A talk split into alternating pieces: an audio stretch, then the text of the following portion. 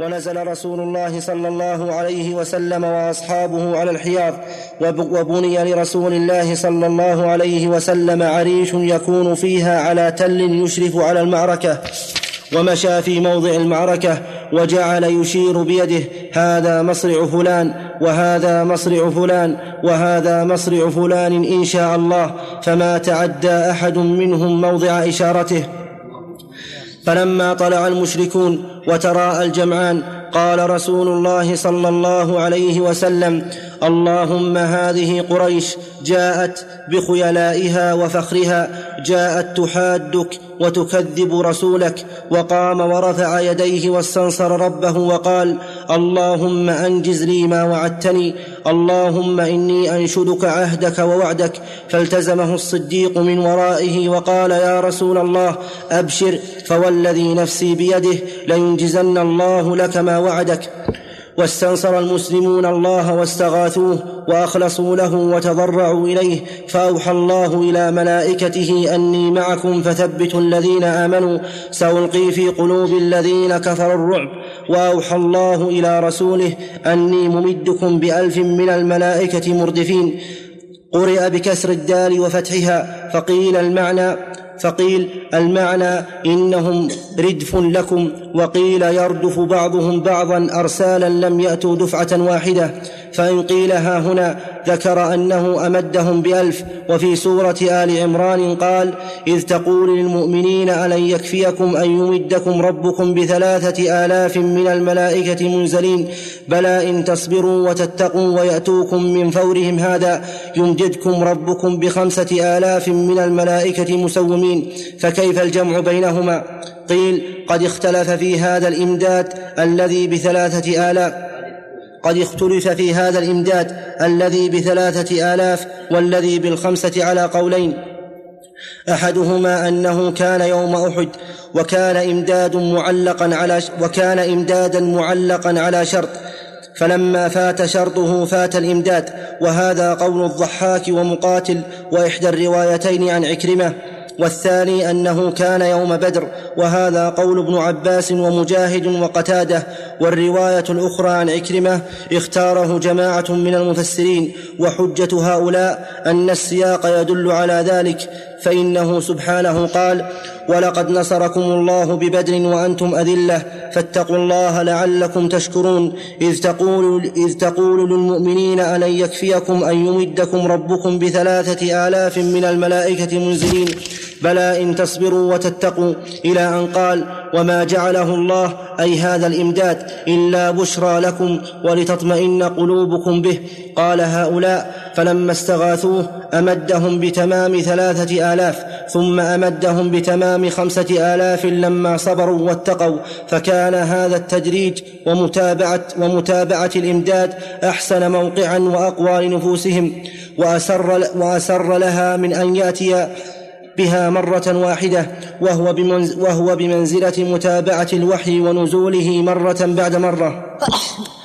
وقالت الفرقة الأولى القصة في سياق أحد وإنما أدخل ذكر بدر اعتراضا في أثنائها فإنه سبحانه قال وإذ غدوت, وإذ غدوت من أهلك تبوئ المؤمنين مقاعد للقتال والله سميع عليم. إذ هم الطائفتان منكم أن تفشلا والله وليهما وعلى الله فليتوكل المؤمنون.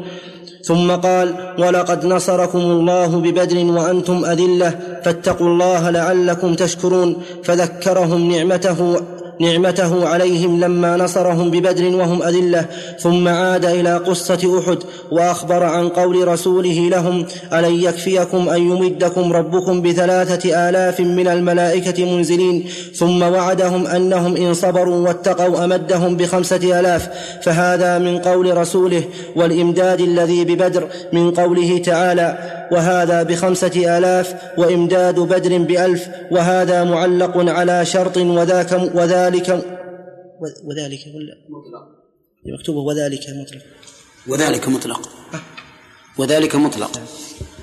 وهذا معلق على شرط وذلك مطلق والقصة في سورة آل عمران هي قصة أحد مستوفاة مطولة وبدر ذكرت فيها اعتراضا والقصة في سورة الأنفال قصة بدر مستوفاة مطولة فالسياق في آل عمران غير السياق في الأنفال. يوضح هذا أن قوله ويأتوكم من فورهم هذا قد قال مجاهد إنه يوم أحد. وهذا يستلزم أن يكون الإمداد المذكور فيه فلا يصح قوله إن الإمداد بهذا فلا يصح قوله إن الإمداد بهذا العدد كان يوم بدر وإتيانهم من فورهم هذا يوم أحد والله أعلم.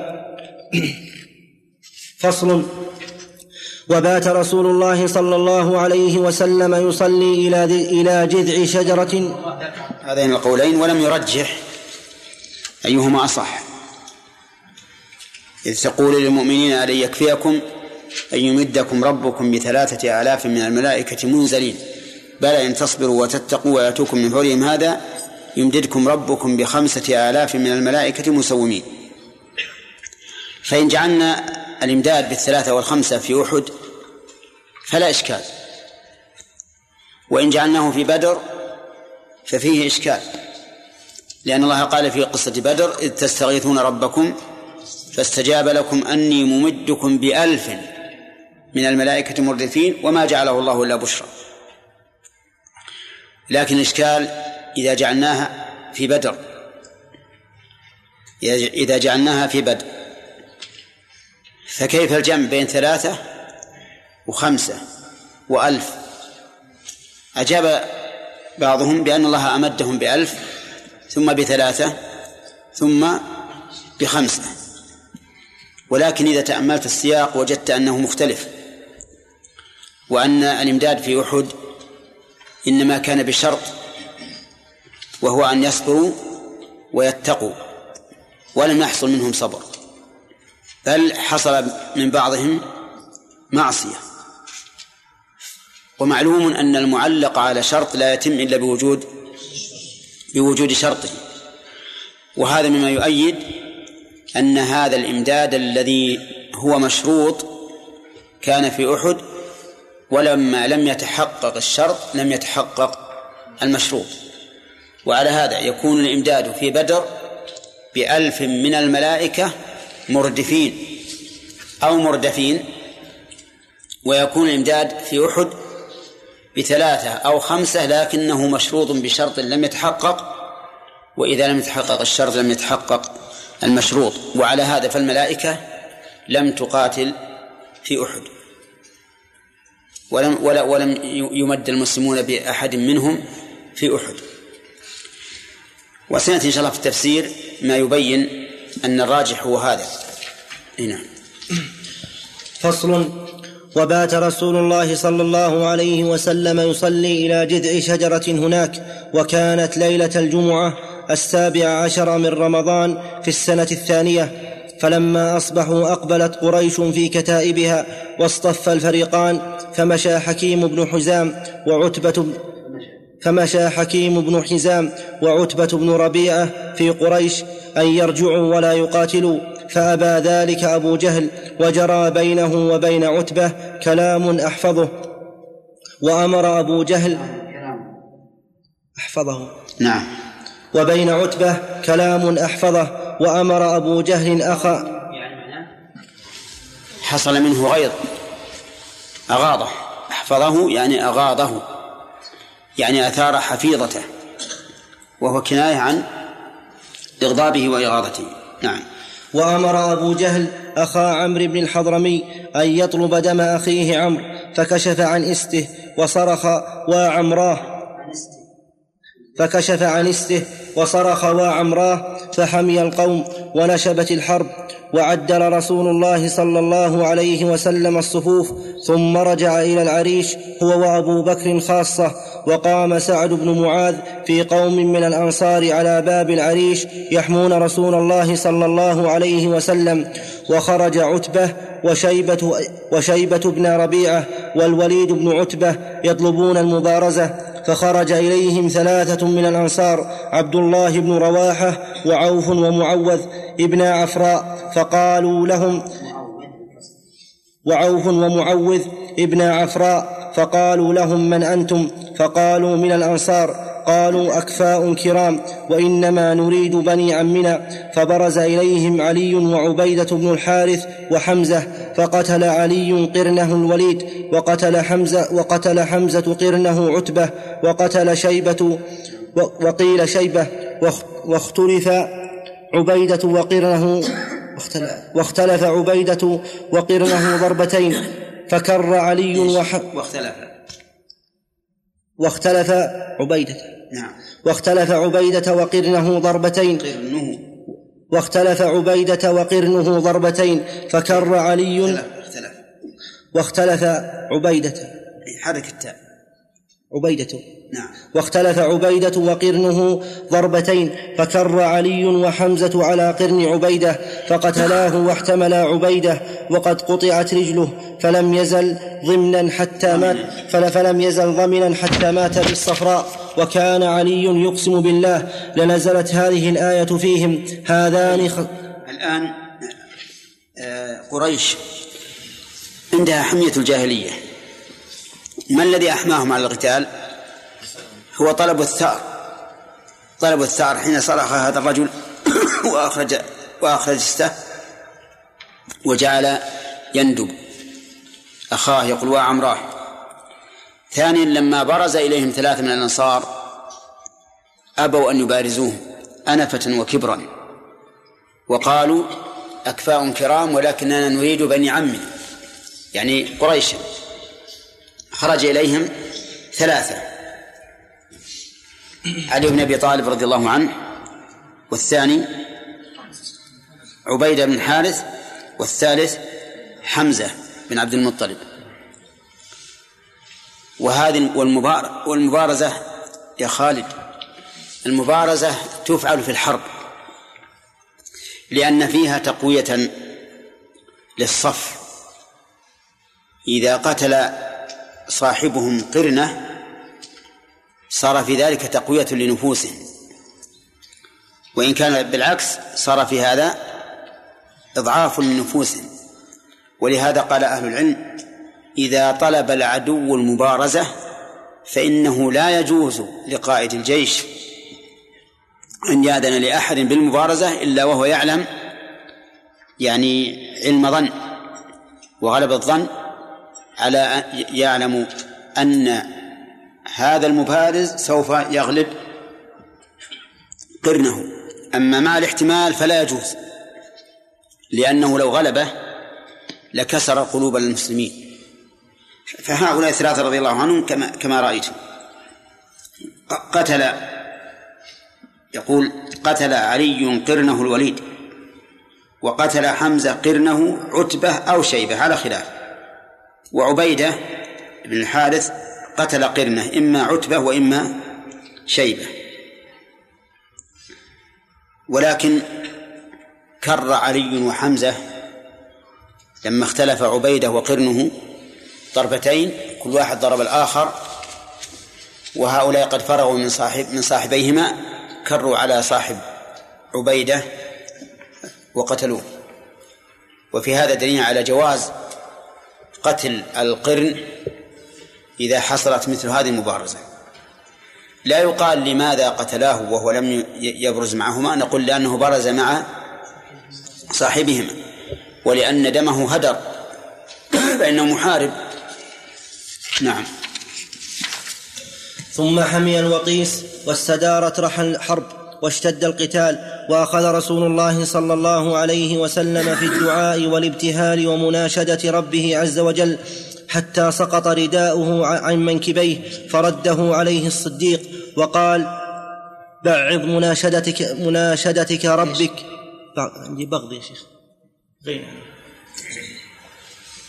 فرده عليه الصديق وقال عندي عليها عليها نقطة. بغض. بعض. وقال بعض مناشدتك ربك فإنه منجز لك ما وعدك. فأغفى رسول الله صلى الله عليه وسلم إغفاءة واحدة وأخذ القوم النعاس في حال الحرب. ثم رفع رسول الله صلى الله عليه وسلم رأسه فقال أبشر يا أبا بكر هذا جبريل على, ثنا على ثناياه النقع. وجاء النصر وجاء النصر وأنزل الله ولا بالفتح النقع. شده. وجاء جبريل هذا جبريل على على ثناياه النقع. وجاء النصر وأنزل الله جنده وأيد رسوله والمؤمنين ومنحهم اكتاف المشركين المشركين أسرا وقتلا فقتلوا منهم سبعين وأسروا سبعين. فصل. ولما عزموا على الخروج ذكروا ما بينهم وبين بني كنانة من الحرب فتبدى لهم إبليس في صورة سراقة, سراقة, سراقة بن مالك المدرجي وكان من أشراف بني كنانة فقال لهم لا غالب لكم اليوم من الناس وإني جار لكم من أن تأتيكم كنانة, كنانة بشيء تكرهونه فخرجوا والشيطان جار لهم لا يفارقهم. فلما تعبأوا للقتال ورأى عدو الله جند الله قد نزلت من السماء فر ونكس, ونكس على عقبيه فقالوا إلى أين يا سراقة؟ ألم تكن قلت إنك جار لنا لا تفارقنا؟ فقال لا, لا, لا تفارقنا لا تفارقنا. لا. ألم, تق ألم تكن قلت إنك جار لنا لا تفارقنا؟ فقال إني أرى ما لا ترون إني أخاف الله والله شديد العقاب وصدق في قوله إني أرى ما لا ترون وكذب في قوله إني أخاف الله. وقيل كان خوفه على نفسه أن يهلك معه أن يهلك معهم وهذا أظهر. ولما المنا... الثاني هو الأظهر أن قول الشيطان إني أخاف الله ليس خوف عبادة لكنه خاف أن أن يهلك لا أن يعذب. وهذا كقوله تعالى كمثل الشيطان إذ قال للإنسان اكفر فلما كفر قال إني بريء منك إني أخاف الله رب العالمين. هذا ليس خوف عبادة لأنه لو كان يخاف الله خوف عبادة لعبده ولم يستكبر عن عبادته.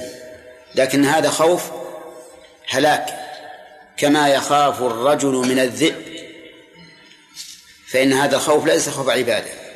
فالصحيح هو ما قال شيء ما قال ابن القيم إنه أظهر. نعم.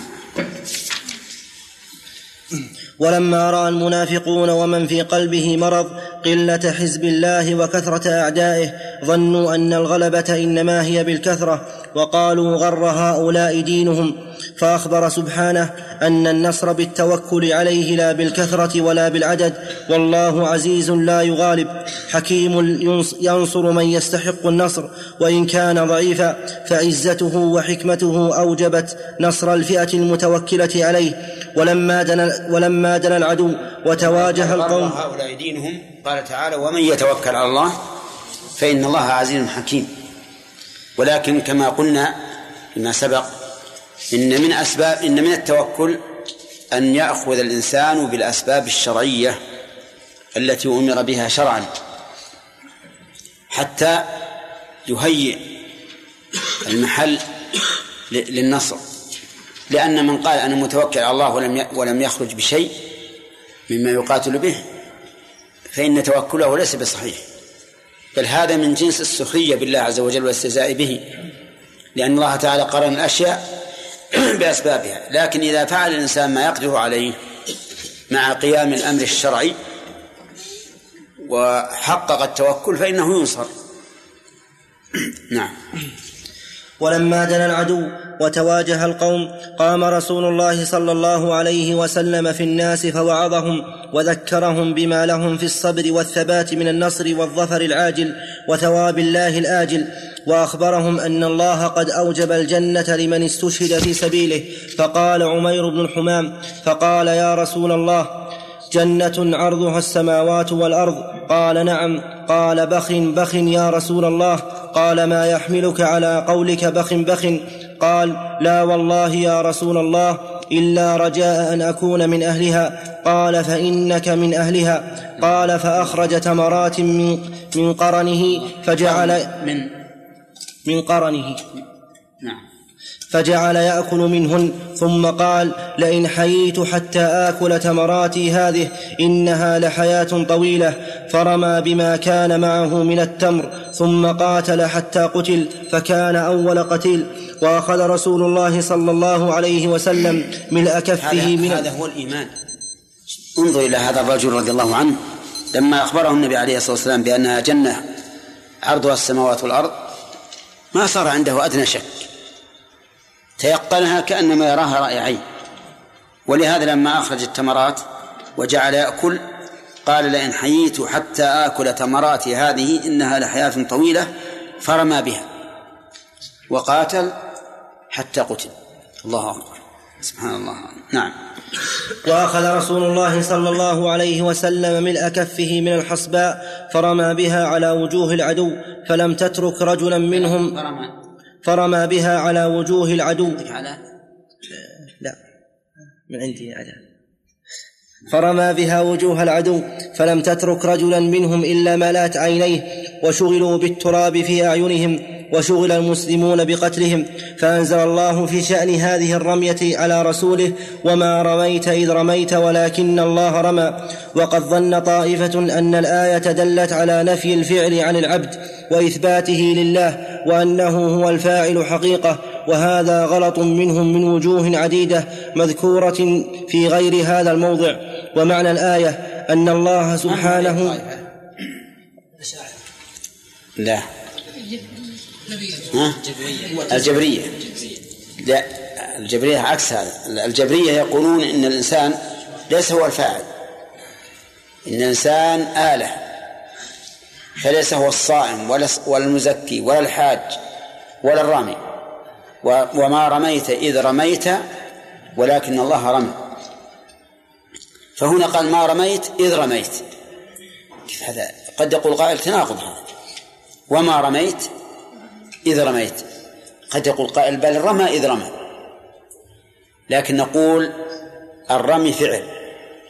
وإيصال الرمية إلى المرمي هذا شيء آخر غير الفعل. فالإنسان مثلا قد يرمي فيوجد هواء شديد مثلا؟ يرد السهم وقد يرمي ويكون هناك هواء مدابل للسهم فيحمله إلى أبعد. فالرمي الذي هو الفعل ممن والرمي الذي هو الإصابة من الله. فقول ولكن الله رمى يعني أوصل هذا التراب إلى أعينهم ولو كان الأمر بفعلك ما وصل إلى أعينهم. لكان يصل إلى أدناهم إن وصلهم. أما إلى أعين كل واحد منهم وهم ما بين 900 وألف فهذا ليس بطاقة النبي عليه الصلاة والسلام. نعم. ومعنى الآية أن الله سبحانه أثبت لرسوله ابتداء الرمي ونفى عنه الإيصال. أن الله سبحانه أثبت لرسوله ابتداء الرمي ونفى عنه الإيصال الذي لم يحصل برميته فالرمي يراد به الحذف والإيصال فأثبت لنبيه الحذف ونفى عنه الإيصال. وكانت الملائكة يومئذ تبادر المسلمين إلى قتل أعدائهم. قال ابن عباس بينما رجل من المسلمين يومئذ يشتد في أثر رجل من المشركين أمامه إذ سمع ضربة بالصوت فوقه وصوت الفارس فوقه يقول أقدم حيزوم. إذ نظر إلى المشرك أمامه مستلقيا فنظر إليه فإذا هو قد خطم أنفه وشق وجهه كضربة الصوت فاخضر ذلك أجمع. فجاء الأنصاري فحدث بذلك رسول الله صلى الله عليه وسلم فقال صدقت ذلك من مدد صدقت ذلك من مدد صدقت. صدقت. ذلك من مدد السماء الثالثة. وقال أبو داود المازني إني يقول أخرجه مسلم في الجهاد. فالحديث صحيح. إذا فهنا يتبين أن الملائكة قاتلت مع المسلمين. وهذا القتال قتال يعلم بأثره لأن الرجل سمع صوت الفارس يقول أقدم حيزوم وهذا اسم لهذا الملك الذي ضرب آه، ضرب الرجل المشرك وظهر أثر الضربة على هذا المشرك. هنا وقال أبو داود المازني إني لأتبع رجلا من المشركين لأضربه إذ وقع رأسه. إني لأتبع رجلا من المش إني لأتبع رجلا من المشركين لأضربه إذ وقع رأسه قبل أن يصل إليه سيفي فعرفت أنه قد قتله غيري. وجاء رجل من الأنصار بالعباس بن عبد المطلب اسيرا فقال العباس إن هذا والله ما أسرني لقد أسرني رجل أجلح من أحسن الناس وجها على فرس ابلق ما أراه في القوم. فقال الأنصاري أنا أسرته يا رسول الله فقال اسكت فقد أيدك الله بملك كريم. وأسر من بني عبد المطلب ثلاثة العباس وعقيل ونوف وعقيل ونوفل بن الحارث. وذكر الطبراني في معجمه الكبير عن رفاعة بن رافع قال لما رأى إبليس ما تفعل الملائكة بالمشركين يوم بدر أشفق أن يخلص القتل إليه.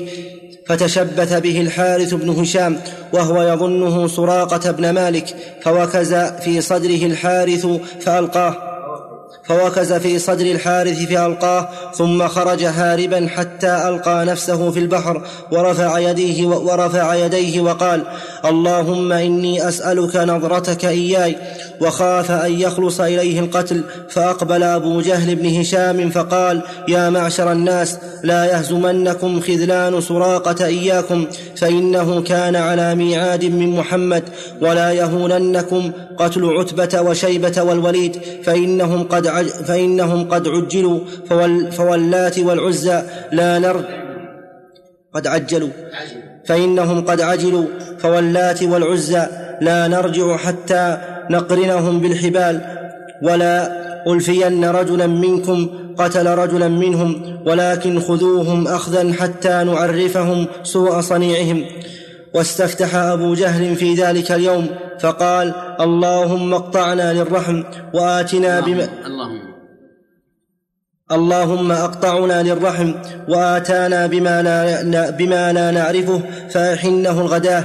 اللهم أينا كان أحب إليك وأرضى عندك فانصره اليوم. فأنزل الله عز وجل إن تستفتحوا فقد جاءكم الفتح وإن تنتهوا فهو خير لكم وإن تعودوا نعد ولن تغني عنكم فئتكم شيئا ولو كثرت وأن الله مع المؤمنين. ولما وضع المسلمون أيديهم في العدو يقتلون ويأسرون. وسعد بن معاذ بن معاذ واقف على باب الخيمة التي فيها رسول الله صلى الله عليه وسلم وهي العريش متوشحا بالسيف في ناس من الأنصار. رأى رسول الله صلى الله عليه وسلم في وجه سعد بن معاذ الكراهية لما يصنع الناس. فقال رسول الله صلى الله عليه وسلم كأنك تكره ما يصنع الناس. قال أجل والله كانت أول وقعة أوقعها الله بالمشركين وكان الإثخان في القتل أحب إلي من استبقاء الرجال. ولما بردت الحرب وولى القوم منهزمين قال رسول الله صلى الله عليه وسلم الذي جاء جاء به القرآن. كما قال تعالى ما كان لنبي أن يكون له أسرى إيش؟ حتى يثخن في الأرض. يريدون عرض الدنيا والله يريد الآخرة. فسعد بن معاذ وكما تعلمون أنه سيد الأوس رضي الله عنه أحب أن يقتلوا وأن لا يؤسروا. ولكن كان رأي النبي عليه الصلاة والسلام ورأي أبو بكر أن يؤسروا ويؤخذ منهم الفداء بدون قتل والقصة مذكورة في سورة الأنفال.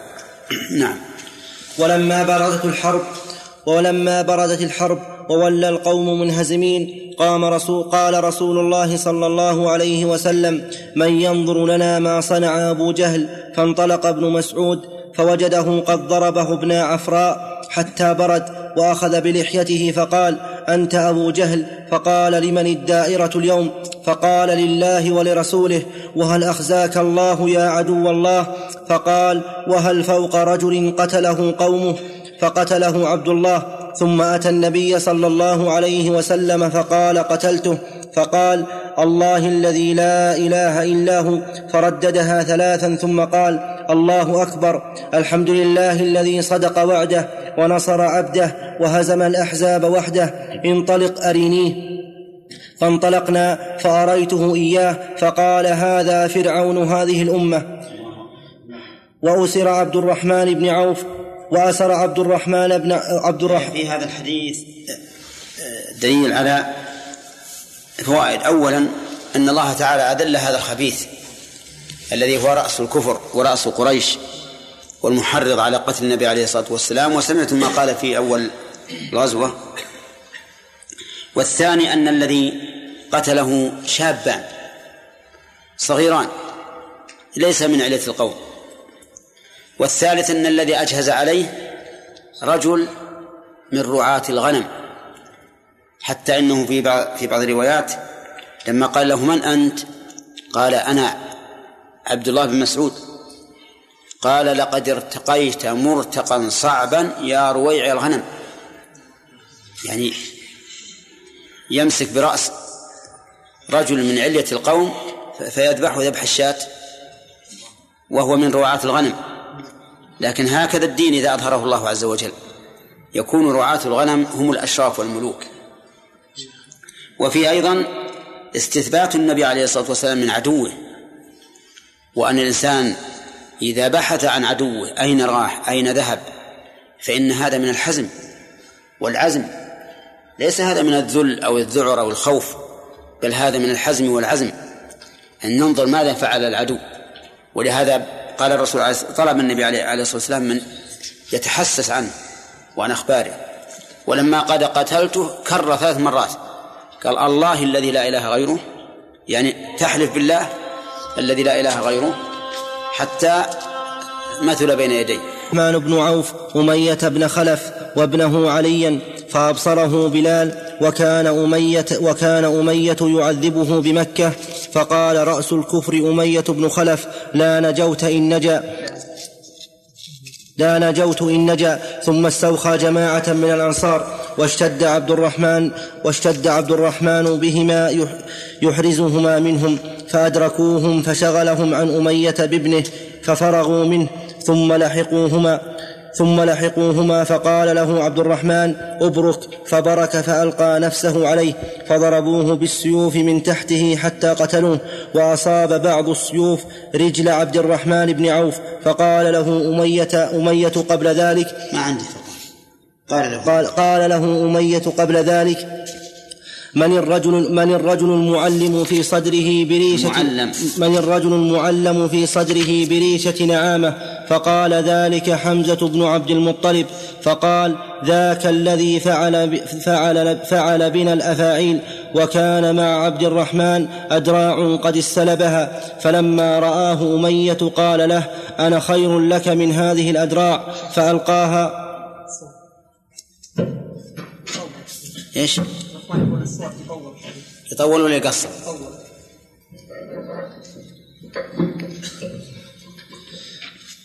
نعم فقال ذلك حمزة بن عبد المطلب فقال ذاك, ذاك الذي فعل بنا الأفاعيل وكان مع عبد الرحمن أدراع قد استلبها فلما رآه أمية قال له أنا خير لك من هذه الأدراع فألقاها وأخذه فلما قتله الأنصار كان يقول يرحم الله بلالا فجعني بأدراعي وبأسيري. وانقطع يومئذ. ليش فجعه بذلك؟ لأن نصب أسير ولا أدراع. الأدراع ذهبت والأسير قتل. سبحان الله. وانقطع يومئذ سيف عكاشة بن محصن فأعطاه النبي صلى الله عليه وسلم جذلا من حطب فقال دونك هذا دونك هذا. فلما أخذه عكاشة وهزه عاد في يده سيفا طويلا شديدا أبيض فلم يزل عنده يقاتل به حتى قتل في الردة أيام أبي بكر. الله ولقي الزبير عبيدة بن, سعيد بن العاص وهو مدجج في السلاح لا يرى منه إلا الحدق فحمل عليه الزبير بحربته فطعنه في عينه فمات فوضع رجله على الحربة ثم تمطى فكان الجهد أن نزعها وقد انثنى طرفاها. قال عروة فسأله إياها رسول الله صلى الله عليه وسلم فأعطاه إياها فلما قبض فلما قبض رسول الله صلى الله عليه وسلم أخذها ثم طلبها أبو بكر فأعطاه إياها فلما قبض أبو بكر سأله إياها عمر فأعطاه إياها فلما قبض عمر أخذها ثم طلبها عثمان فأعطاه إياها فلما قبض عثمان وقعت عند آل علي فطلبها عبد الله بن الزبير وكانت عنده حتى قتل. وقال رفاعة بن رافع غرائب. فعل الزبير يدل على أمرين القوة الشديدة والثاني الإصابة لأنه جعل السهم على عينه لا يرى منه إلا الحدق العين. جعل السهم على عينه وأصابها ومع ذلك دخلت دخل السهم في عينه حتى أنه بشدته وطئ على الرجل نزعها وبشدته أخرجها. وقد انثنت أيضا انثنت من شدة الضربة. وهذه سبحان الله إذا رأيت هذه القوة في السابقين تقول كيف هذا؟ الله أكبر. نعم. وقال رفاعة بن رافع رميت بسهم يوم بدر ففقئت عيني فبصق رسول الله صلى الله عليه وسلم ودعا فبصق فيها رسول الله صلى الله عليه وسلم ودعا لي فما آذاني منها شيء. ولما انقضت الحرب أقبل رسول الله صلى الله عليه وسلم حتى وقف على القتلى فقال بئس عشيرة النبي كنتم لنبيكم. وصدقني الناس وخذلتموني ونصرني, ونصرني الناس وأخرجتموني وآواني الناس. ثم أمر بهم فسحبوا إلى قليب من قلب بدر فطرحوا فيه ثم وقف عليهم فقال يا عتبة بن ربيعة ويا يا, يا عتبة بن ربيعة. أحسن من هذا. يا عتبة ويجوز الفتح. عندي مكتوب. يا هي مكتوبة بالفتح يجوز لكن الأفصح الضم. فقال يا عتبة بن ربيعة ويا شيبة بن ربيعة ابن ويا ابن ابن.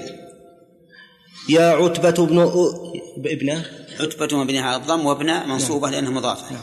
يا عتبة بن ربيعة ويا شيبة بن ربيعة ويا فلان ويا فلان هل وجدتم ما وعدكم ربكم حقا؟ فإني وجدت ما وعدني ربي حقا. فقال عمر بن الخطاب يا رسول الله ما تخاطب من أقوام قد جيفوا فقال والذي نفسي بيده ما أنتم بأسمع لما أقول منهم ولكنهم لا يستطيعون الجواب. ثم قام رسول الله صلى الله عليه وسلم بالعرصة ثلاثا وكان إذا ظهر على قوم أقام بعرصتهم ثلاثا بعرصتهم ثلاثا ثم ارتحل مؤيدا منصورا قرير العين بنصر الله له ومعه الأسارى والمغانم فلما كان بالصفراء قسم الغنائم وضرب عنق النضر بن الحارث. نعم. فلما فلما فلما كان بالصفراء قسم الغنائم. نعم. قسم الغنائم وضرب عنق وضرب عنق النضر بن الحارث بن كلدة ثم لما نزل بعرق بعرق الظبية ضرب عنق عقبة بن أبي معيط ودخل النبي صلى الله عليه وسلم المدينة مؤيدا مظفرا منصورا قد خافه كل عدو له بالمدينة وحولها وحولها فأسلم بشر كثير من أهل المدينة وحينئذ دخل عبد الله بن أبي المنافق وأصحابه في الإسلام ظاهرا. وجملة من حضر بدرا من المسلمين ثلاثمائة وبضعة عشر رجلا. نعم، وجملة. من حضر بدرا من المسلمين ثلاثمائة ثلاثمائة ثلاثمائة. نعم. ثلاثمائة وبضعة عشر رجلا من المهاجرين ستة وثمانون ومن الأوس أحد أحد وستون. ومن الخزرج مائة وسبعون وإنما قل عدد الأوس على الخزرج وإن كانوا أشد منهم وأقوى شوكة وأصبر عند اللقاء لأن منازلهم كانت في عوالي المدينة في عوالي المدينة وجاء النفير بغتة فقال النبي وقال النبي صلى الله عليه وسلم لا يتبعنا إلا من كان ظهره حاضرا. فاستأذنه رجال ظهورهم في علو المدينة أن يستأني بهم حتى يذهبوا إلى ظهورهم فأبى ولم يكن عزمهم على اللقاء ولا أعدوا له عدته ولا تأهبوا له أهبته ولكن جمع الله بينهم وبين عدوهم على غير ميعاد. واستشهد من المسلمين يومئذ أربعة عشر رجلا ستة من المهاجرين وستة من الخزرج. واثنان من الأوس وفرغ رسول الله صلى الله عليه وسلم من شأن بدر, من شأن بدر والأسارى في شوال. فصل. ثم نهض بنفسه صلوات الله وسلامه عليه بعد فراغه بسبعة أيام إلى غزو بني سليم واستعمل على المدينة سباع سباع سباع ابن ابن عرفة ابن عرفة ابن ابن عرفة عرفطه وقيل ابن أم مكتوم فبلغ ما أن يقال له. وقيل. وقيل ابن أم مكتوم. نعم. فبلغ ما أن يقال له القدر فأقام عليه ثلاثا ثم انصرف ولم يلق كيدا. فصل. ولما رجع فل من المج... ولما رجع فل المشركين إلى مكة موترين محزو... نعم. محزونين. إلى مكة. موتورين. نعم. ولما رجع فل المشركين إلى مكة موتورين محزونين. نذر أبو سفيان ألا يمس رأسه ماء حتى يغزو رسول الله صلى الله عليه وسلم. ألا ألا. ألا يمس رأسه ماء حتى حتى يغزو رسول الله صلى الله عليه وسلم.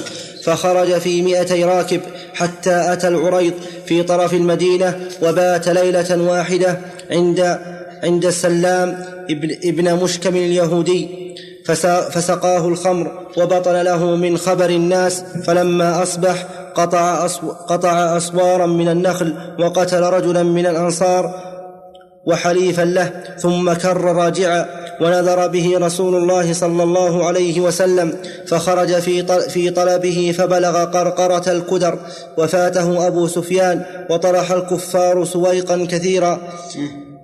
وطرح الكفار سويقا كثيرا من, أز من أزوادهم يتخففون به فأخذها المسلمون فسميت غزوة السويق وكان ذلك بعد بدر بشهرين. فأقام رسول الله صلى الله عليه وسلم بالمدينة بقية ذي الحجة ثم غزا نجدا يريد غطفان واستعمل على المدينة عثمان بن عفان رضي الله عنه فأقام هناك صفرا فأقام هناك صفرا كله من السنة الثالثة ثم انصرف ولم يلق حربا فصل فأقام بالمدينة ربيعا الأول ثم خرج يريد قريشا واستخلف على المدينة ابن أم مكتوم فبلغ على واستخلف على المدينة ابن أم على على المدينة ابن أم مكتوم فبلغ بحران معدنا بالحجاز من ناحية الفرع ولم يلق حربا. الفرع. من ناحية الفرع ولم يلق حربا فأقام هنالك ربيعا الآخر وجماد الأولى ثم انصرف إلى المدينة. فصل. ثم غزا بني قينقاع وكانوا من يهود المدينة فنقضوا عهده فحاصرهم خمسة عشر ليلة حتى نزلوا على حكمه. فشفع فيهم عبد الله بن أبي وألح عليه فأطلقهم له وهم قوم عبد الله بن سلام وكانوا سبعمائة مقاتل وكانوا سبع وكانوا سبعمائة, سبعمائة مقاتل. وكانوا سبعمائة مقاتل وكانوا صاغة وتجارا فصل في قتل كعب بن الأشراف. وكان رجل فصل. فصل في قتل كعب بن الأشرف. وكان رجلا من اليهود وأمه لا عبد الله بن سلام. هو قرأ سلام. لا الأول سلام. أول هذا. حتى هذاك أظن بالتخفيف. سلام. الظاهر بالتخفيف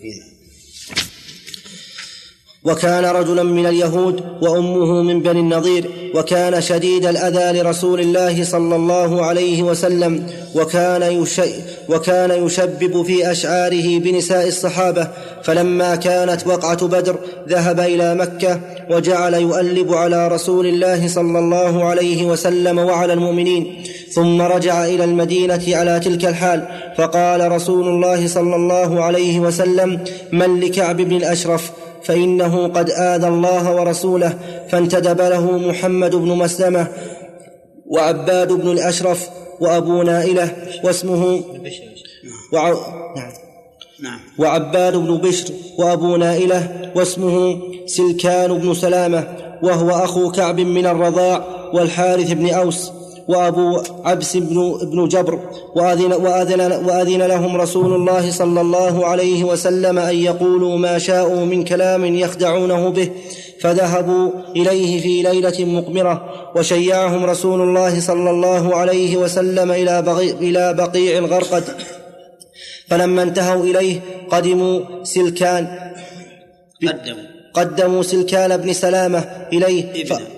قدموا سلكان بن سلامة إليه فأظهر له موافقته على الانحراف عن رسول الله صلى الله عليه وسلم وشكا إليه ضيق حاله فكلمه في أن في أن في أن يبيعه وأصحابه طعاما ويرهنوه سلاحهم فأجابهم إلى ذلك ورجع سلكان إلى أصحابه فأخ ورجع. ورجع سلكان إلى أصحابه ورجع. ورجع سلكان إلى أصحابه فأخبرهم فأتوه فخرج إليهم من من حصنه فتماشوا فوضعوا عليه سيوفهم ووضع محمد بن مسلمة مغولا كان معه في ثنته فقتله وصاح عدو الله صيحة شديدة أفسحت من حوله وأوقد وأوقدوا النيران وجاء الوفد حتى قدموا على رسول الله صلى الله عليه وسلم من آخر الليل وهو قائم يصلي. وجرح الحارث بن أوس ببعض سيوف أصحابه. فتفث فتفل عليه رسول الله صلى الله عليه وسلم فبرئ فأذن رسول الله صلى الله عليه وسلم في قتل من وجد من اليهود لنقضهم عهده لنقضهم عهده ومحاربتهم. لنقضهم. لنقضهم عهده ومحاربة ومحاربتهم الله ورسوله. وإيش؟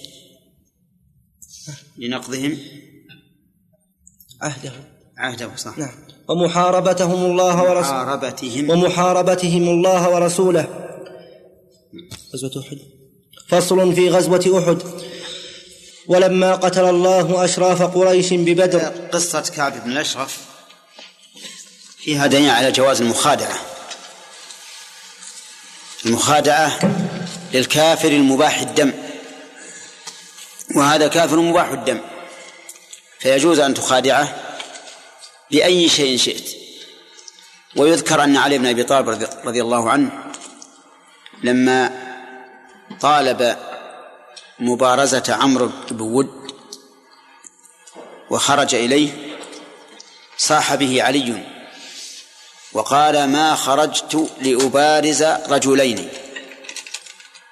فالتفت عمرو بن ود يظن أنه قد لحقه أحد فضربه علي في حال التفاته ضربه حتى ميز رأسه من جسمه. هذه مخادعة لكنها مخادعة جائزة لأن هذا الرجل إنما خرج من أجل أن يقتلك فأنت تحيل عليه لتقتله. نعم. النبي صلى الله عليه وسلم استشار الأنصار المهاجرين وعرض استشاره الأنصار. نعم. هل القائد يستشير جميع الجيش؟ لا هذه العلة بيناها إن الصح- الأنصار رضي الله عنهم إنما بايعوه على أن يحموه مما يحمون به نساءهم وأبناءهم في ديارهم. ومعلوم أن بدر ليست من من ديار المدينة. فخاف أن يكون في في نفوسهم شيء.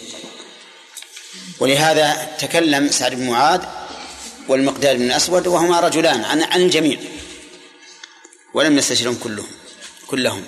نعم. الرسول صلى الله عليه وسلم بشر المؤمنين بالنصر نعم. ورأى مصارع الأرض نعم. ثم لما جاءت المعركة دعا الله. نعم. في الدعاء إي نعم. الحكمة والعبرة. الحكمة أن أن هذا الوعد له سبب. وموعود بسبب. من سببه هذا الدعاء؟ كما أن الله وعد الرسول عليه الصلاة والسلام الوسيلة ومع ذلك نحن ندعو له بها. فالله فالله فالرسول وعد لكن بسبب ومن أسبابه الدعاء. تعليل ابن القيم رحمه الله بأن الشيطان إنما هرب خوفا من أن يخلص اليه القتل. والحب وجهه. مع قول الله عز وجل قال رب قال رب انظرني يوم يبعثون قال فإنكم منظرين إي نعم. وجيه. ولهذا لم إن صحت القصة لما هرب إلى البحر جعل يدعو الله. بان ي- يعني يحقق له ما وعده بالإنظار إلى يوم البعث. وأن تعلم أن الإنسان عند حصول ال- الحوادث قد ينزعج وينسى. أليس النبي عليه الصلاة والسلام لما انكسفت الشمس خرج يجر رداءه؟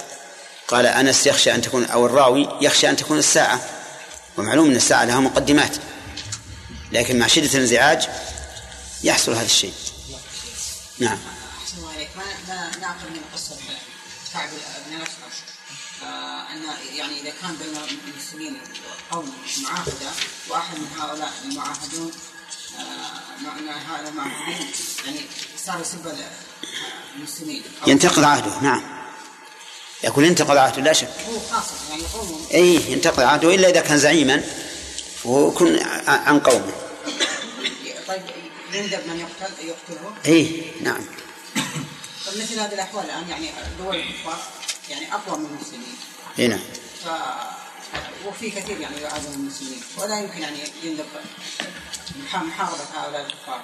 ولا يندب إلى قتل مثل هذا. وهم بالحقيقة هؤلاء ما ما ظهر منهم الأذية ظهورا بين. لا مثل ك- الكاتب ذاك اللي كتب آه، في سب الرسول صلى الله عليه وسلم معاش اللي في بريطانيا. اي هذا ما يستحق بلى كيف؟ واحد يقتله لا يستحق. كيف؟ يستحق نقيس على ذلك. أي نعم. كل من من أساء إلى المسلمين من من من أهل الذمة. حتى لهم عندنا في بلادنا. إذا أساءوا إلى المسلمين بزنا أو قتل أو غيره انتقض عهده. انتقض عهده. وصار ما له عهد. صار كالحرب. يجوز لكل واحد أن يقتله. طيب وما على العلماء أن يكتب بوجوب قتله؟ ها؟ يعني ما يجب على العلماء أن يكتب وجوب قتله؟ يعني مثل يقول فلان الفلاني. هذا معروف عند الفقهاء. أي واحد يقرأ كتاب الجهاد في في في كتب الفقه يعرف هذا. لكن العوام ما ما يعرفون. نعم؟ بعض يعني العوام ما ما يدرون. إي. وغالبا الذي يقتلهم هم صحيح العامة ما يعرفون. نعم. الله عليك من ثبت كفره وزندقة المسلمين هل يجوز غيرته؟ إذا كان قد تعدى شره. إذا كان تعدى شره ولم تخشى الفتنة. فربما نقول بجواز قتله. وقد نقول بمنع قتله خوفا من أن يطلع عليه لأن الإنسان مهما تكتم قد يطلع عليه. وإذا اطلع عليه ربما يخشى يكون فساد كبير. هنا. ينقض عهده بمفرده أم أم ينقض عهد كل الذميين الذين في هذا المكان؟ نعم. يعني إذا هذا نقض العهد هذا الذمي يعني بسبب المسلمين بس هو هو فقط. نعم هو فقط. إي نعم.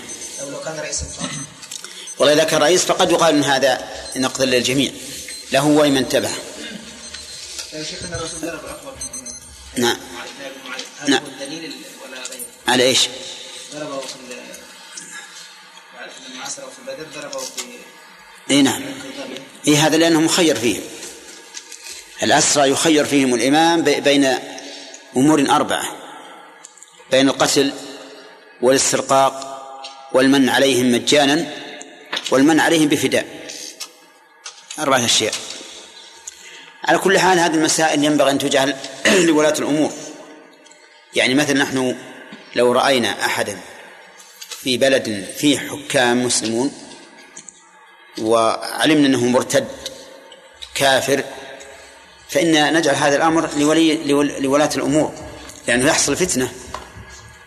أما إذا صار في بلاد كفر فهذا نعم لا بأس أن نقتله لأنها بلاد الكفر لا يحكم بالكتاب والسنة. نعم. شيخ عندنا في بلادنا بعض السادة يعني هؤلاء من أصحاب الكهنة أو يعني السادة وكذا آه، يأتونهم الناس. فيبسطون عليهم يعني ويعني يعتقدون بالشفاء ويستندون لأن النبي صلى الله عليه وسلم عدة مرات بسط على بعض الصحابة ودعا لهم فشفى إيه. يقول هذه بركة يعني ليست أن الله هو اللي شافي لكن هذه من بركة ولي دليل. لكن هل بركة هذا المشعوذ بركة الرسول؟ سبحان الله. أقول بركة هذا المشعوذ بركة الرسول صلى الله عليه وسلم. اي نعم. ولاحظوا يا جماعة أن هؤلاء أولياء الشياطين لاحظوا أن أولياء الشياطين قد تعينهم الشياطين فيما يريدون. قد تعينهم. فيظن العامة أن هذا من الولاية. فيغترون بهم. أظن انتهى الوقت. إلى محمد وعلى آله وصحبه أجمعين. قال ابن القيم رحمه الله تعالى في زاد المعاد فصل في غزوة أحد. ولما قتل الله أشراف قريش ببدر وأصيبوا بمصيبة لم يصابوا بمثلها ورأس فيهم أبو سفيان بن حرب لذهاب أكابرهم وجاء كما ذكرنا إلى أطراف المدينة في غزوة السويق ولم ينل ما في نفسه أخذ يؤلب على رسول الله صلى الله عليه وسلم وعلى المسلمين. ويجمع الجموع فجمع قريبا من ثلاثة آلاف من قريش والحلفاء والأح والأحابيش وجاءوا بنسائهم لئلا يفروا وليحاموا عنهن ثم أقبل بهم نحو المدينة فنزل قريبا من جبل أحد بمكان يقال له عينين وذلك في شوال من السنة الثالثة. واستشار رسول الله صلى الله عليه وسلم أصحابه أيخرج إليهم أم يمكث في المدينة؟ وكان رأيه الا يخرجوا من المدينة وأن يتحصنوا بها فإن دخلوها قاتلهم المسلمون على أفواه الأزقة والنساء من فوق البيوت ووافقه على هذا الرأي عبد الله بن أبي وكان هو الرأي فبادر جماعة من فضلاء الصحابة ممن فاته الخروج يوم بدر وأشاروا عليه بالخروج وألحوا عليه في ذلك وأشار عبد الله بن أبي بالمقام في المدينة. وتابعه على ذلك بعض الصحابة فألح أولئك على رسول الله صلى الله عليه وسلم فنهض ودخل بيته ولبس لأمته وخرج لبس ولبس لأمته وخرج عليهم وقد انثنى عزم وقد انثنى عزم أولئك وقالوا أكرهنا رسول الله صلى الله عليه وسلم على الخروج فقالوا يا رسول الله إن أحببت أن تمكث في المدينة فافعل فقال رسول الله صلى الله عليه وسلم ما ينبغي لنبي إذا لبس لأمته أن يضعها حتى يحكم الله بينه وبين عدوه.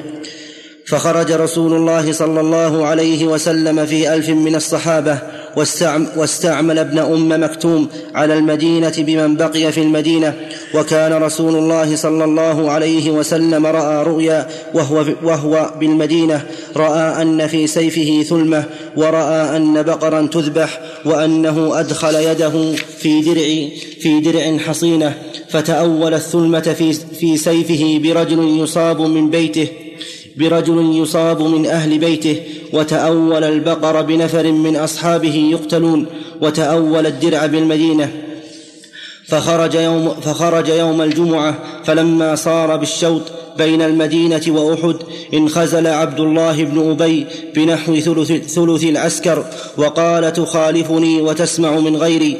فتبعهم عبد الله بن بسم الله الرحمن الرحيم. هذه الرؤيا رؤيا النبي صلى الله صلى الله عليه وسلم. وحي. بل الرؤيا الصالحة جزء من ستة وأربعين وحيا آه، جزءا من النبوة كما ثبت ذلك عن النبي صلى الله عليه وسلم. ولكن ما المناسبة؟ أنه رأى في سيفه ثلمة. المناسبة والله أعلم أن الإنسان إنما يعتز في العادة وعند العرب بقبيلته وأهل بيته. والسيف سبب للعزة لأن الإنسان به يدافع وبه يهاجم. والثلمة هو استشهاد حمزة بن عبد المطلب رضي الله عنه. وأما البقر التي تذبح فإنها الصحابة رضي الله عنهم. ومثلت له بالبقر لأن البقر من أنفع ما تكون من بهيمة الآن. يحرث عليها ويحلب منها وتنمى وهي هادئة بين الإبل وبين الغنم. ليس فيها سكنة الغنم الزائدة ولا شر الإبل الطائشة فهي بين بين. وأما إدخال يده في درع حصينة فهو تعولها عليه الصلاة والسلام بالمدينة أنه يأوي إليها. ومعلوم أن الدرع تقي المقاتل سهام الأعداء وسيوفهم. فإذا لجأ إلى المدينة فقد وقاه الله سبحانه وتعالى شر أعدائه بلجوئه إليها. وفي هذا دليل على أن الرؤيا قد تكون بعيدة كل البعد من الواقع وإنما تكون إشارات إشارات يضربها الملك للنائم يراها ويفهمها. أحيانا تكون قريبة كرؤية الملك يا زهير. رؤية الملك لسبع بقرات سمان يأكلهن سبع عجاف. وسبع سنبلات خضر وأخرى يابسات. فهذا واضح أنها في, في, في الزرع في الجدب والإخصاب. لأنها قريبة. أحيانا وهو قسم ثالث يعني الإنسان الرؤيا فتقع بدون تأويل. أي تقع كما هي كما رآه. وهذا أيضا مشهور إلى وقتنا هذا. فإن بعض الناس إذا رأى رؤيا جاءت كما هي. بدون بدون أن تكون أمثالا مضروبة أو إشارات أو تلميحات. نعم. نعم. الثلمة في السيف يعني كسرة كسرة في حده. يعني كما يعرف الآن يقال مثلا سكين منثلمة سيف منثلم جدار منثلم. نعم. فخرج يوم الجمعة فلما صار بالشوط بين المدينة وأحد انخزل عبد الله بن أبي بنحو ثلث العسكر وقال تخالفني وتسمع من غيري. فتبعهم عبد الله بن عمرو بن حرام والد جابر بن عبد الله يوبخهم ويحضهم على الرجوع ويقول تعالوا قاتلوا في سبيل الله أو ادفعوا. قالوا لو نعلم أنكم تقاتلون لم نرجع فرجع عنهم وسبهم وساله قوم من الأنصار أن يستعينوا بحلفائهم من يهود فأبى وسلك حرة بني حارثة وقال من رجل يخرج ساله قوم من الأنصار أن يستعينوا بحلفائهم من اليهود فأبى. وذلك لأنه لا حاجة إلى ذلك. ثم أن الرسول عليه الصلاة والسلام عرف أن اليهود أهل غدر وأنهم لا يؤمنون ولهذا لا يجوز أن نستعين بكافر إذا لم يكن هناك حاجة. ولا نستعين إذا كنا لا نأمنه. لا نأمنه على أسرارنا أو نخشى أن يخذلنا عند القتال. فالمهم أن الرسول صلى الله عليه وسلم آه، منع هؤلاء أن يستعينوا بحلفائهم من اليهود لهذا السبب. نعم. وسلك حرة بني حارثة وقال من رجل يخرج بنا على القوم من كثب فخرج به بعض الأنصار حتى سلك في حائط لبعض المنافقين وكان أعمى فقام يحث التراب في وجوه المسلمين ويقول لا أحل لك أن, تدخل في حائطي إن كنت رسول الله فابتدره القوم ليقتلوه فقال لا تقتلوه فهذا أعمى القلب أعمى البصر ونفذ رسول الله صلى الله عليه وسلم حتى نزل الشعب من أحد في عدوة الوادي وجعل ظهره إلى أحد ونهى الناس عن القتال عن القتال حتى يأمرهم. فلما أصبح يوم السبت تعبى للقتال وهو في سبعمائة فيهم خمسون فارسا واستعمل على الرماة وكانوا خمسين عبد الله بن جبير وأمره وأصحابه أن يلزموا, أن يلزموا مركزهم وأن لا يفارقوه ولو رأى الطير تتخطف العسكر. وكانوا خلف الجيش وأمرهم أن ينضحوا المشركين بالنبل لئلا يأتوا المسلمين من ورائهم. فظاهر رسول الله صلى الله عليه وسلم. يقول الله عز وجل وإذ غدوت من أهلك تبوئ المؤمنين مقاعد للقتال فالنبي عليه الصلاة والسلام قد صفهم وبوأ منازلهم في صبح اليوم الساد في صبح يوم السبت. فمن العلماء من قال إنه في الحادي عشر ومنهم من قال في السادس من شوال. وقد اتفقوا على أنه في شوال. نعم. فظاهر رسول الله صلى الله عليه وسلم بين درعين يومئذ وأعطى اللواء مصعب بن عمير وجعل وجعل على إحدى المجنبتين المجنبتين. وجعل على إحدى المجنبتين الزبير بن العوام وعلى الأخرى المنذر بن عمرو واستعرض الشباب الشباب يومئذ فرد من استصغره عن القتال وكان منهم عبد الله بن عمر وأسامة بن زيد وأسيد بن ظهير والبراء بن عازب وزيد بن أرقم وزيد بن ثابت وعرابة بن أوس وعمرو بن حزم.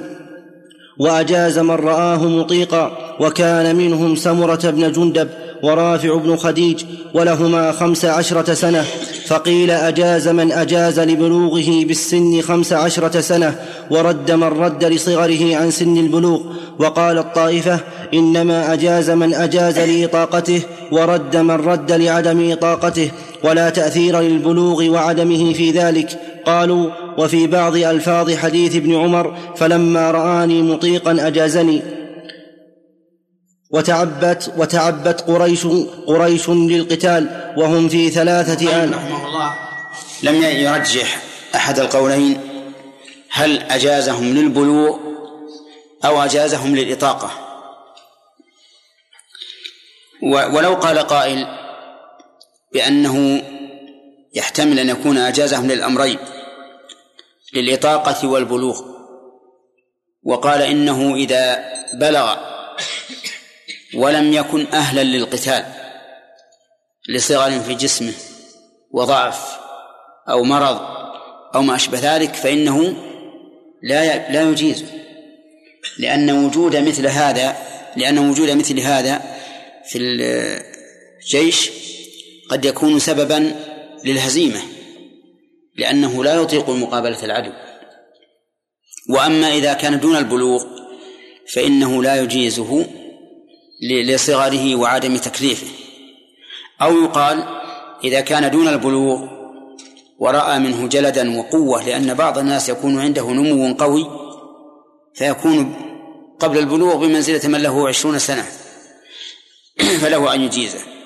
وحينئذ نقول إذا كان لا يطيق فإنه لا يمكنه. وإذا كان يطيق فإن كان بعد البلوغ أجازه.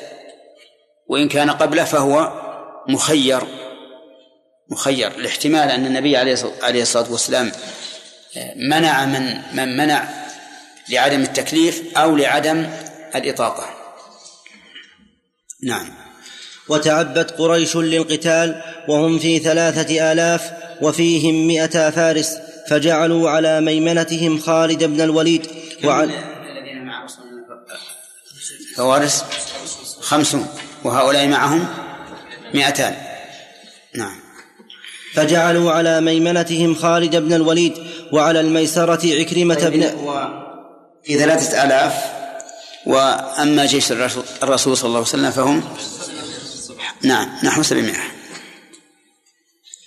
وعلى الميسرة عكرمة بن أبي جهل ودفع رسول الله صلى الله عليه وسلم سيفه إلى أبي دجانة سماك بن, خرا بن خراشة وكان سماك إلى أبي دجانة سماك, سماك بن بن خراشة. خراشة نعم. سماك بن, خرا بن خرشة وكان شجاعا بطلا يختال عند الحرب وكان أول من بدر من المشركين أبو عامر الفاسق واسمه عبد عمرو. ابن صيفي. يختال عند الحرب والخيل هنا لا بأس بها لأن الاختيال يوجب غيظ الكفار. فالمفسدة التي تكون فيه إن قدر فيه مفسدة فيه مص... يدفعها المصلحة التي هي أعظم وهي كسر قلوب الأعداء. على أن الذي يختال في الحرب إنما يختال لا للفخر وإنما يختال من أجل إغاظة الكفار فتزول مفسدة الخيلاء بهذا. نعم.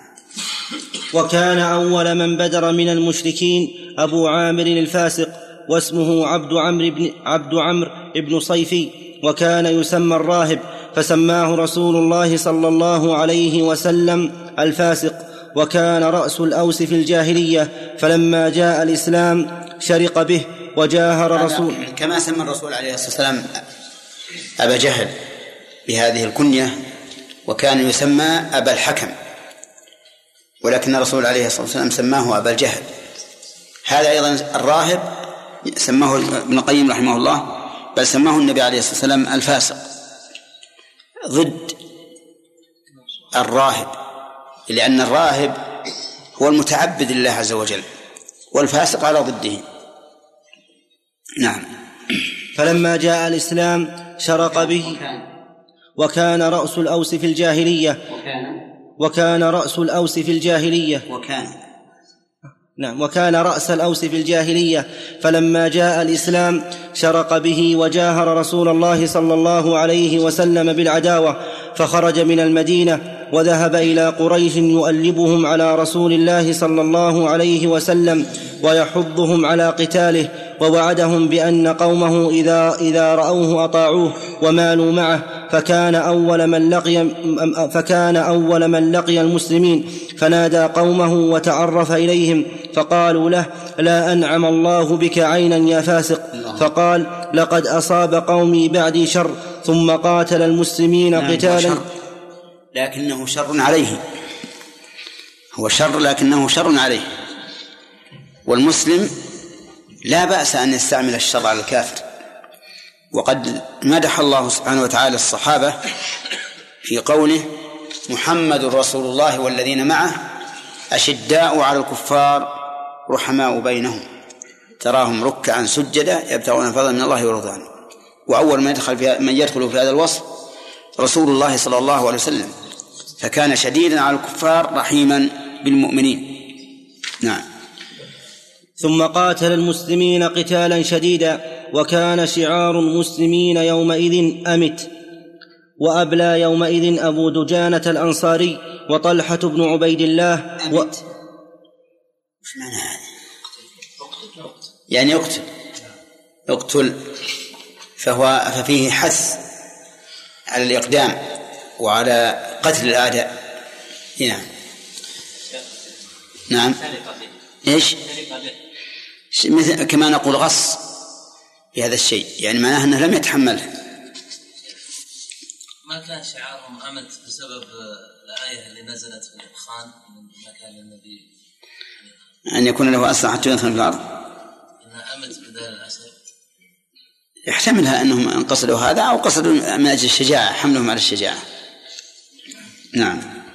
وأبلى يومئذ أبو دجانة الأنصاري وطلحة بن عبيد الله وأسد الله وأسد رسوله حمزة بن عبد المطلب وعلي بن أبي طالب وأنس بن النضر وسعد بن الربيع. وكانت الدولة أول النهار للمسلمين على الكفار فانهزم عدو الله وولوا, وولوا مدبرين حتى انتهوا إلى نسائهم. فلما رأى الرماة هزيمتهم تركوا مركزهم الذي أمرهم رسول الله صلى الله عليه وسلم بحفظه وقالوا يا قوم الغنيمة فذكرهم أميرهم عهد رسول الله صلى الله عليه وسلم فلم يسمعوا وظنوا أن ليس للمشركين رجعة فذهبوا في طلب الغنيمة وأخلوا الثغر وكر فرسان المشركين فوجدوا الثغر خاليا قد خلا من الرماة فجاوزوا منه. وتمكنوا حتى أقبل آخرهم فأحاطوا بالمسلمين فأكرم الله من أكرم منهم بالشهادة وهم سبعون وتولى الصحابة وخلص المشركون وخلص المشركون إلى رسول الله صلى الله عليه وسلم فجرحوا وجهه وكسروا رباعيته اليمنى وكانت السفلى وهشموا البيضة على رأسه ورموه بالحجارة حتى وقع لشقه وسقط في حفرة من الحفر التي كان أبو عامر الفاسق يكيد بها المسلمين. فأخذ علي بيده واحتضنه طلحة بن عبيد الله وكان الذي تولى أذاه صلى الله عليه وسلم عمرو بن ق... عمرو بن قمئة وعتبة بن أبي العاص وقيل إن عبد الله بن, شه... بن شهاب و... وعتبة بن أبي وقاص وقيل إن عبد الله بن شهاب الزهري عم, عم محمد بن مسلم بن شهاب الزهري هو الذي شجه وقتل مصعب بن عمير بين يديه فدافع اللواء إلى علي بن أبي طالب ونشبت حلقتان من, ح... من ونشبت حلقتان من من حلق المغفر في وجهه فانتزعهما أبو عبيدة بن الجراح أبو عبيدة بن الجراح وعض فانتزعهما. فانتزعهما أبو عبيدة بن الجراح. ابن ابن بالرفع ابن أبو. نعم. فانتزعهما أبو عبيدة بن الجراح وعض عليهما حتى سقطت حتى سقطت ثنيتاه من شدة غوصهما في وجهه وامتص مالك بن سنان والد أبي سعيد الخدري الدم من وجنته وأدركه المشركون يريدون ما الله حائل بينهم وبينه فحال دونه نفر من المسلمين نحو عشرة حتى قتلوا ثم, جال ثم جالدهم طلحة حتى أجهضهم عنه.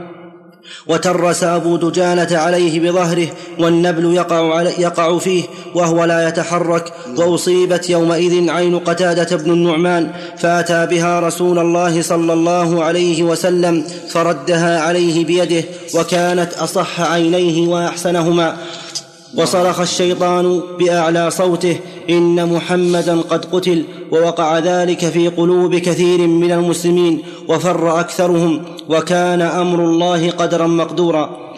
ومر أنس بن النضر بقوم من المسلمين قد ألقوا بأيديهم فقال ما تنتظرون؟ فقالوا قتل رسول الله صلى الله عليه وسلم. فقال ما تصنعون في الحياة بعده؟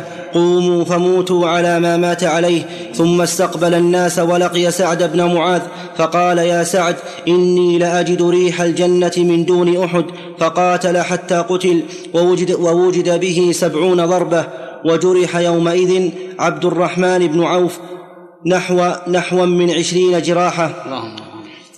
وأقبل رسول الله صلى الله عليه وسلم نحو المسلمين وكان أول من عرفه تحت المغفر كعب بن مالك فصاح بأعلى صوته يا معشر المسلمين أبشروا هذا رسول الله صلى الله عليه وسلم فأشار إليه أن اسكت واجتمع إليه المسلمون ونهضوا معه إلى الشعب الذي نزل فيه وفيهم نهضوا معه. ونهضوا معه إلى الشعب الذي نزل فيه وفيهم أبو بكر وعمر وعلي والحارث بن الصمة والحارث بن الصمة الأنصاري بالكسر عندنا. سم؟ صمة. والحارث بن الصمة الأنصاري وغيرهم فلما استندوا إلى الجبل أدرك رسول الله صلى الله عليه وسلم أبي بن خلف على جواد يقال له العود. زعم عدو زعم عدو الله أنه يقتل عليه رسول الله صلى الله عليه وسلم فلما اقترب منه تناول رسول الله صلى الله عليه وسلم الحربة من الحارث بن الصمة فطعنه بها فجاءت في ترقوته فكر عدو الله منهزما فقال له المشركون والله ما بك من بأس فقال والله لو كان ما بي بأهل ذي المجاز لما لماتوا أجمعون وكان يعلف فرسه بمكة. هذا من آيات النبي عليه الصلاة والسلام. ودليل على تأنيه فإن الرسول صلى الله عليه وسلم صبر حتى جاء هذا الرجل واقترب منه وتناول الرسول صلى الله عليه وسلم الحربة بكل طمأنينة حتى ضربه في ترقوته وصار والعياذ بالله يخور كما يخور الفصيل أو الثور فاجتمع الناس إليه وقالوا ما فيك من بأس. هذه ضربة بسيطة. فقال لو كان ما بي بأهل ذي المجاز لماتوا من شدة ألمها ووجعها حتى مات. نعم. نعم. عندما سقطت عين عين أبي قتادة رضي الله عنه جاء النبي صلى الله عليه وسلم فكانت أحسن من الأخرى. نعم. كيف هذا؟ وعين الاولى خلق الله سبحانه وتعالى. إي نعم. هذه من بركة فعل الرسول عليه الصلاة والسلام. أنها صارت أحسن. ولا شك أن أن العين أن حسن العين الثانية بأمر الله أيضا. ولا مانع. نعم. ها؟ ها؟ ذي المجاز هذا سوق سوق تجارة. يسمى ذي المجاز. يجتمع العرب فيه كل في السنة مرة أظن يتبايعون فيه. وكان يعلف فرسه بمكة ويقول اقتل عليه محمدا فبلغ ذلك رسول الله صلى الله عليه وسلم فقال بل أنا أقتله إن شاء الله تعالى. فلما طعنه تذكر عدو الله قوله أنا أق أنا أنا قاتله فأيقن بأنه مقتول من ذلك الجرح فمات منه في طريقه بسرف مرجعه إلى مكة. وجاء علي إلى رسول الله صلى الله عليه وسلم بماء ليشرب منه فوجده آجنا فرده وغسل عن وجهه الدم وصب على رأسه فأراد رسول الله صلى الله عليه وسلم أن يعلو صخرة هنالك. فلم يستطع لما به فجلس طلحة تحته فلم يستطع لما به. فجلس طلحة تحته حتى صعدها وحانت الصلاة فصلى بهم جالسا وصار رسول الله صلى الله عليه وسلم في ذلك اليوم تحت لواء الأنصار. وشد حنظلة الغسيل وهو حنظلة بن أبي عامر. وشد. وش وشد حنظلة الغسيل. حرك الله. غسيله الغسيل. صفه شد. حنظلة الغسيل. صفة الحنظلة. نعم. وشد حنظلة الغسيل وهو حنظلة بن أبي عامر على أبي سفيان فلما تمكن منه حمل حمل على حنظلة شداد بن الأسود فقتله وكان جنبا فإنه سمع الصيحة وهو على امرأته فقام من فوره إلى الجهاد فأخبر رسول الله صلى الله عليه وسلم أصحابه أن الملائكة تغسله ثم قال سلوا أهله ما سلوا أهله ما شأنه فسألوا امرأته فأخبرتهم الخبر فجعل وجعل الفقهاء هذا حجة أن الشهيد إذا قتل جنبا يغسل اقتداء بالملائكة. وقتل المس وقت وقتل المسلمون حامل لواء المشركين فرفعته لهم عمرة, بن عمرة بنت علقمة الحارثية حتى اجتمعوا إليه وقاتلت أم, عم وقاتلت أم عمارة وهي نسيبة بنت كعب المازنية قتالا شديدا. وهي وهي. نسيبة نسيبة. وهي نسيبة بنت مالك المازنية بنت بنت نعم. وهي نسيبة بنت كعب المازنية قتالا شديدا وضربت عمرو بن قمئة بالسيف ضربات. ضربت عمرو. نعم. وضربت عمرو بن قمئة بالسيف ضربات فوق فوقته. فوقته درعان درعان كانتا عليه وضربه وضربها عمرو بالسيف فجرحها جرحا شديدا على عاتقها وكان عمرو بن ثابت المعروف بالأصيرم من بني عبد الأشهل يأبى الإسلام فلما كان يوم أحد قذف الله الإسلام في قلبه للحسنى التي سبقت له منه فأسلم وأخذ سيفه ولحق بالنبي صلى الله عليه وسلم فقاتل فأثبت بالجراح ولم يعلم أحد بأمره. فلما انجلت الحرب طاف بنو عبد الأشهل في القتلى يلتمسون قتلاهم فوجدوا الأصيرم وبه رمق يسير. فقالوا والله إن هذا الأصيرم ما جاء به لقد تركناه وإنه لمنكر وإنه لمنكر لهذا الأمر. ثم سالوه ما الذي جاء بك احدب على قومك أم رغبة في الإسلام؟ فقال بل رغبة في الإسلام آمنت بالله ورسوله ثم قاتلت مع رسول الله صلى الله عليه وسلم حتى أصابني ما ترون ومات من وقته فذكروه لرسول الله صلى الله عليه وسلم فقال هو من أهل الجنة. قال أبو هريرة ولم يصل لله صلاة قط.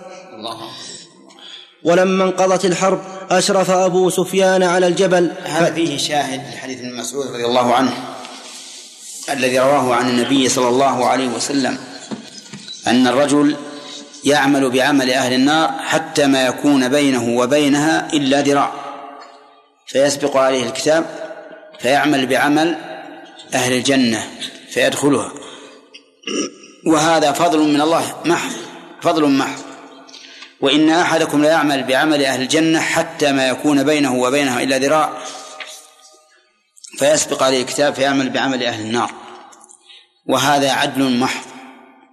الأول فضل والثاني عدل لأن الثاني مقيد بما ثبت في صحيح البخاري إن أحدكم ليعمل بعمل أهل الجنة فيما يبدو للناس وهو من أهل النار.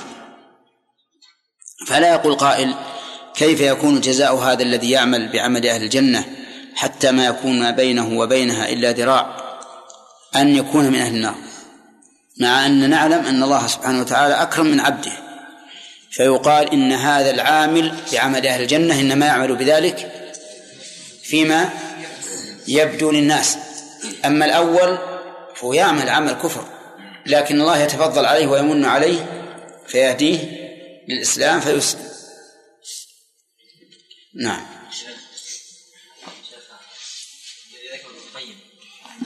ان جعلوا ما فعل حجه نعم؟ لا يمكن لعله يذكره. أنا أظن أني بذكره ولكنه على كل حال إن لم يذكره فالصحيح أنه لا, لا دليل في ذلك. أولا أن الحديث مختلف في صحته والثاني أنه أن شأن الآخرة لا يقاس به أحوال الدنيا فتغسيل الملائكة له قد يكون كرامة له لا لبيان حكم شرعي. والصواب أن الشهيد لا يغسل ولو كان جنبا لأنه إنما يلزمه غسل الجنابة من أجل الصلاة. والصلاة لا تجب على الميت. ولو قلنا بأنه يغسل من الجنابة لقلنا وإذا مات الإنسان إذا مات الإنسان وهو شهيد وعليه حدث أصغر وجب عليه أن يوضأ ولا أعلم به قائلا فالصواب أن الشهيد لا يغسل سواء كان جنبا أم غير جنوب إي نعم شيخ شهيد غير شهيد الماء شيخ الاشكال ان النبي عليه الصلاه والسلام خرج يوم الجمعه إيش؟ خرج يوم الجمعه للقتال نعم وقال اليوم السبت ويعني كما يذكر ابن القيم انه يعني خرج انه نادى المنادي كيف هو يعني لم يغسل وكان وش الإشكال؟ إلى وقت أوقات الصلوات. ما يلزم أنه خرج يوم الجمعة وترك الصلاة. بعد الصلاة. ما في مانع. سمه ممنوع أن يسافر. نعم. الله يقول شهيد غير المعركة لا. شهيد غير المعركة كغير الشهيد. يعني يجب أن يغسل ويكفن ويصلى عليه حتى وإن كان مقتولا ظلما. فإنه يغسل كغيره. نعم. أخذنا ثلاثة. نعم. ولما انقضت الحرب أشرف أبو سفيان على الجبل فنادى أفيكم محمد؟ فلم يجيبوه. فقال أفيكم ابن أبي قحافة؟ فلم يجيبوه. فقال أفيكم عمر بن الخطاب؟ فلم يجيبوه ولم يسأل إلا عن هؤلاء الثلاثة لعلمه وعلم قومه أن قوام الإسلام بهم. فقال أما هؤلاء فقد كفيتموهم. فلم يملك عمر نفسه أن قال يا عدو الله إن الذين ذكرتهم أحياء وقد أبقى الله لك ما يسوءك. فقال قد كان في القوم مثله لم آمر بها ولم تسوءني ثم ولم. ولم تسؤني ثم قال اعل هبل. فقال النبي صلى الله عليه وسلم ألا تجيبونه؟ فقالوا ما نقول. قال قولوا الله أعلى وأجل. ثم قال لنا العزى ولا عزى لكم. قال ألا تجيبونه؟ قالوا ما نقول. قال قولوا الله مولانا ولا مولى لكم. فأمرهم بجوابه عند افتخاره بآلهته وبشركه تعظيما للتوحيد وإعلاما بعزة من عبده المسلمون وقوة جانبه وأنه لا يغلب ونحن حزبه وجنده ولم يأمرهم بإجابته حين قال أفيكم محمد أفيكم ابن أبي قحافة أفيكم عمر بل قد روي أنه نهاهم عن إجابته وقال لا تجيبوه لأن لأن كلمه لأن كلمهم لم يكن برد بعد في برد بعد. لم يكن برد بعد في طلب القوم ونار غيظهم بعد متوقدة فلما قال لأصحابه أما هؤلاء فقد كفيتموهم حمي عمر بن الخطاب واشتد غضبه وقال كذبت يا عدو الله. فكان في هذا الإعلام من الإذلال والشجاعة وعدم الجبن والتعرف إلى العدو في تلك الحال ما يؤذنهم بقوة القوم وبسالتهم وأنهم لم يهنوا ولم يضعفوا وأنه وقومه جديرون بعد جديرون بعدم الخوف منهم وقد أبقى الله لهم ما يسوءهم منه وكان في الإعلام ببقاء هؤلاء الثلاثة وهلة بعد ظنه وظن قومه أنهم قد أصيبوا من المصلحة وغيظ العدو وحزبه وألفت وألفت في عضده ما ليس في جوابه حين سأل عنهم. وغير العدو والفت في عضده. والفت في عضده في عضده ما ليس في جوابه حين سأل عنهم واحدا واحدا فكان سؤاله عنهم ونعيهم لقومه آخر سهام العدو وكيده فصبر له النبي صلى الله عليه وسلم حتى استوفى كيده ثم انتدب له عمر فرد سهام كيده عليه نعم. وكان ترك الجواب اولا عليه أحسن وذكره ثانيا أحسن وأيضا فإن في ترك إجابته حين سأل عنهم إهانة له وتصغيرا لشأنه فلما منته نفسه موتهم وظن أنهم قد قتلوا وحصل له بذلك من الكبر والأشر ما حصل من حصل بذلك؟ وحصل له بذلك من الكبر. نعم. وحصل له بذلك وحصل له بذلك من الكبر والأشر ما حصل. كان في جوابه إهانة له وتحقير وإذلال. ولم يكن هذا مخالفا لقول النبي صلى الله عليه وسلم لا تجيبوه. فإنه إنما نهى عن إجابته حين سأل أفيكم محمد؟ أفيكم فلان؟ أفيكم فلان؟ ولم ينه عن إجابته حين قال أما هؤلاء فقد قتلوا وبكل حال فلا أحسن من ترك إجابته أولا ولا أحسن من إجابته ثانيا. ثم قال أبو سفيان الآن ثلاث كلمات. اولا أفيكم محمد أبو قحافة عمر. فقال النبي عليه الصلاة والسلام لا تجيبوه. أو هم سكتوا عن إجابته دون أن ينهوا عن ذلك. لأن في ذلك إذلالا له إذلالا له. وفي هذا تقوية له من جهة أن نفسه تظن لأول وهلة أن هؤلاء قتلوا فيفرح يفرح. وتنتشر نفسه وتسر. ولهذا قال أما هؤلاء فقد كفيتموهم. ثم جاء الجواب ردا على هذه الجملة وهي الجملة الثانية بأنه كاذب. فقد كذبت عدو الله وقد أبقى الله لك ما يسوء. فكان هذا أشد عليه مما لو أجابوه قبل أن تمنيه نفسه أنهم قد قد قتلوا. لأنه إذا مات نفسه أنهم قد قتلوا وانشرحت بذلك وانبسطت كما يعبر عنه بقولها أما هؤلاء فقد كفتموهم ثم يأتي الجواب بأنهم أحياء. صار هذا أشد عليه أما الجملة الثالثة وهي أعلو هبل فإن النبي صلى الله عليه وسلم أمرهم أن يبادروا بجوابه. فيقول الله أعلى وأجل. و وذلك لأن هذا ينافي التوحيد. حيث افتخر بآلهته التي يعبدها من دون الله وهذا أمر لا يمكن السكوت عليه. أما مسألة محمد وأبو بكر وعمر فهي قد تكون مسألة شخصية لهم الحق في أن لا يجيبوه أو أن يجيبوه.